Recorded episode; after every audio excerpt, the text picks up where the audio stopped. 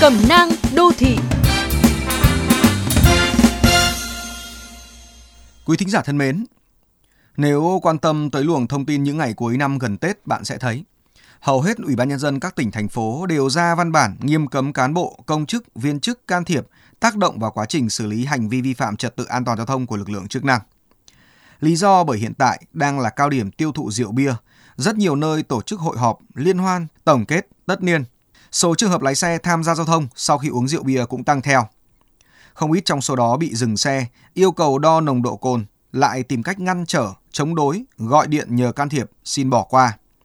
Về mặt tâm lý, đây là một hiện tượng dễ hiểu khi mức phạt đối với vi phạm nồng độ cồn đã được tăng lên rất cao, đến mức hàng chục triệu đồng và treo bằng nhiều tháng. Không phải ai cũng sẵn sàng đối diện, chịu trách nhiệm với sai phạm của bản thân. Mặc dù vậy, nếu việc xin sỏ nhờ can thiệp diễn ra chót lọt, nó sẽ để lại rất nhiều hệ lụy. Ngoài tạo ra những khó khăn áp lực cho lực lượng thực thi công vụ, hành vi này còn là tiền lệ gây nên tình trạng nhờn luật và nguy hiểm hơn nữa là nguy cơ tai nạn giao thông khi người đã sử dụng rượu bia vẫn điều khiển phương tiện lưu thông. Thử tưởng tượng, nếu một người bị dừng xe kiểm tra nhưng vẫn có thể thoát khỏi án phạt cho những vi phạm của mình, gần như chắc chắn người đó sẽ tái phạm trong những lần tiếp theo. Chưa kể, nếu để vụt một ma men sau tay lái khỏi chốt kiểm soát, những người tham gia giao thông khác sẽ phải đối mặt với một hiểm họa lớn, điển hình như các vụ tai nạn liên hoàn do xe điên gây ra. Đó cũng là lý do cùng với việc ban hành văn bản nghiêm cấm can thiệp xử lý vi phạm.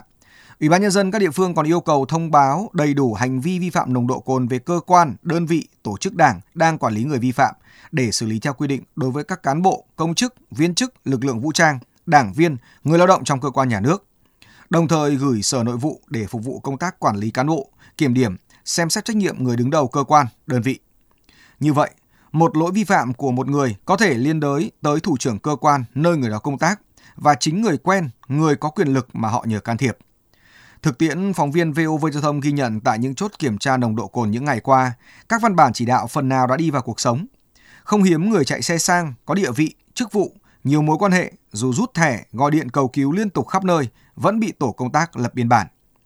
Tính thượng tôn pháp luật được quán triệt từ cấp cao nhất tới từng cán bộ chiến sĩ trực tiếp tuần tra. Việc này đã gửi đi một thông điệp cứng rắn tới các đối tượng vi phạm và chuẩn bị vi phạm rằng đã bị kiểm tra đều sẽ bị xử lý, mà đã xử lý thì không thể xin sỏ can thiệp.